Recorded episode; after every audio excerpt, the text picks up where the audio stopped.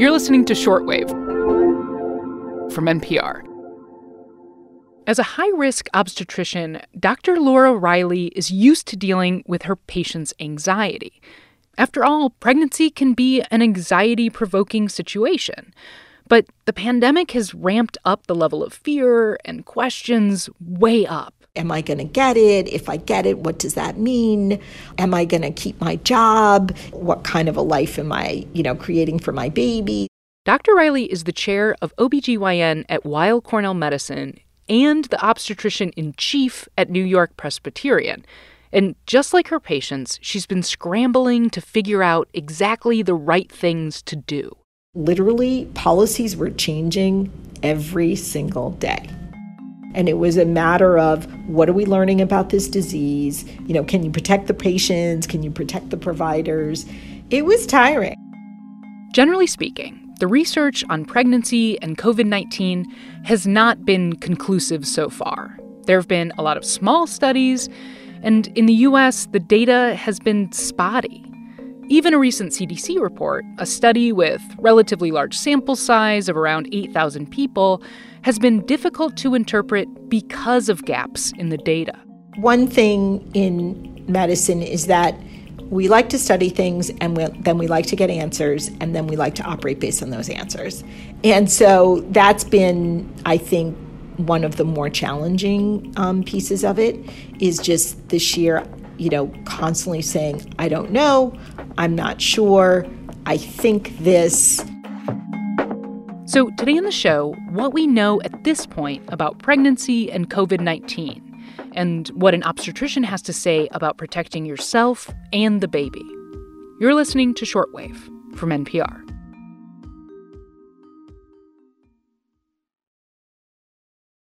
So, okay, Dr. Riley, million dollar question. At this point, mm-hmm what conclusions can we draw from the available research about how dangerous COVID 19 is for pregnant women? Yeah. That's that is one, the million dollar question, right? So I would say the vast majority of the data suggests that, you know, pregnant women could get sick with COVID 19 just like anybody else. Um, whether pregnancy itself makes you sicker, I think the jury's still out. I think that mm-hmm. the new CDC data certainly raises concern, although I don't know that we're there's enough data to to really suggest that. There is one finding from the CDC study that Dr. Riley is particularly concerned about that pregnant women with the virus seem to have a substantially higher chance of being put on a ventilator. Though Dr. Riley says that was based on a relatively small number of patients. I think the other thing that I remain concerned about is women who have other conditions that we know do not do well with COVID 19, like diabetes, mm-hmm. lung disease. Whether or not you put that together with pregnancy and COVID 19, I think that might be worse, but we still don't know that even. Have you had any pregnant COVID patients? And, you know, what, what have you been seeing with those patients and, and how they're faring? Give us kind of an idea. So we've had several um, COVID positive mothers. Um, we did see, you know, several women who were um, what I would say, you know, pretty sick. We only had about three or four in the intensive care unit. And then we saw a bunch of women who had no symptoms, no idea that they were COVID positive, but were positive. Mm-hmm. And that gave us the sense that it was really important to do this testing because there are many people who are essentially asymptomatic or people who had symptoms that were just so mild um, you know, a little short of breath, um, you know, maybe a little bit of a cough if, you know, they exerted themselves kind of thing. But that can be overlapped with mm-hmm. pregnancy. Right. And the vast majority of those women did quite well. Mm-hmm. Mm-hmm. Um, all babies did well. Gotcha. So that is something um, that I think is important and helpful to to women to know is that at least, you know, in the beginning, we saw, I would say, in the NYP system, about 200, 300 babies now born to COVID positive mothers and like one positive or something. um, just not the numbers that people were afraid of. So, what we can say about it is that, at least for women who got it in the third trimester of pregnancy, we have not seen a lot of transmissions.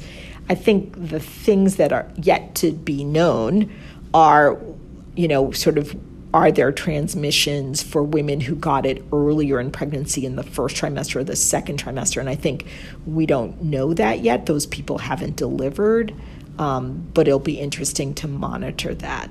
Yeah. So you recently co authored pandemic guidelines for practitioners and patients for the American College of Obstetricians and Gynecologists. So tell me, Dr. Riley, what can pregnant women do to protect themselves and their babies? Like, what are you telling your own patients right now? Um, so I, I tell them that the protective equipment um, and all of the prevention strategies that have been suggested actually work. And I think we now have data that that's the case, right? We know that wearing a mask and washing your hands frequently, limiting your exposures, so, you know, maintaining social distancing, all seem to decrease the likelihood that you'll get infected. I think also I tell pregnant women when when the opportunity is available to you, I think it's important to get outside. It's important to, you know, sort of not lose your mind, you know, being cooped up. Yeah. Okay, so Dr. Riley, since we have an actual doctor on the line, we got some listener questions that we wanted mm-hmm. to run by you. Uh, sure. Uh, is it okay with you if we turn this into a doctor's visit real quick? Absolutely. okay, so this is an interesting question that I think I've, I've heard kind of floating around, especially in my age demographic, which is should I even get pregnant during a yeah. pandemic? You know, if you're if you're trying to plan your life, is this a time to say, well, maybe now is not the time? Many patients will ask me that. Um, I think it's a mm-hmm. fair question. I, I also think that it is um, it's difficult for me to say that you should put your life on hold indefinitely because it's unclear to me sort of when this is quote unquote over. Um, right. I think that it may be that we need to continue to take these kinds of precautions for a really long time, um, even when there's a vaccine. Um, right. So I I don't know that now is the time you know to say oh I'm going to wait until you know what 2022 2023 that may not be um, for all sorts of medical reasons the right thing to do depending on what your age is. Gotcha, gotcha, and and we got another question that I thought was was made a lot of sense. I shouldn't say that. to our all of your questions made sense, listeners. If you're listening, okay. So there's another question, a question about how to decide who can visit a newborn. Like how mm. much, when? Do you have advice about what kinds of precautions yeah. new parents should be taking? I mean, it's right. kind of a hard time to have a baby and then not be able to have people around you to support you and celebrate that, right? Yeah, exactly. Um, I think that this is one of those things that just sort of adds to the anxiety and the difficulty of sort of having a baby in a pandemic. So you do need to think about those things um, when you're making that decision from the last um, question. But what I've been saying to patients is that, you know, you do need to minimize those exposures, right? So the same mm-hmm. way that we wanted to keep you know, women and children safe during the midst of really high numbers of, you know, exposures, we were saying stay at home and you know wash all those high touch you know surfaces so right. yes people can be tested but you know, how practical is it for them to be tested every single time they want to come visit? But, you know, I understand that there is a balance there um, between people coming just to, you know, see the baby, in which case there's Zoom, um, versus people coming to help you and support you. Um, and, and that may be you know a reason that you have to take that little bit of risk but again if they take precautions it should decrease the risk Okay, Dr. Riley. So obviously, not all pregnant women can afford the luxury of, of staying yeah. home, right? Exactly. So, so what are kinds of challenges you're seeing your patients have to deal with during this pandemic, and how are you trying to kind of support them through that? Yeah.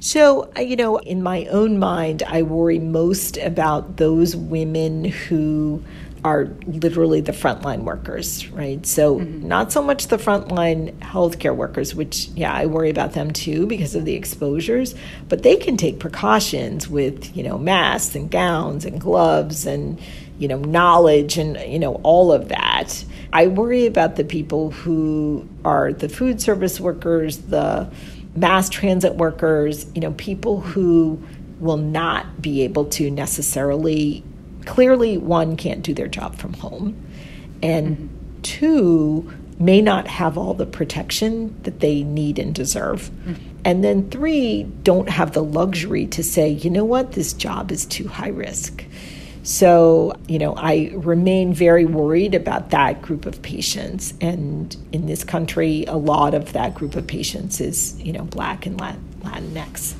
So, what kind of conversations are you having with those people? What's your role in trying to support them?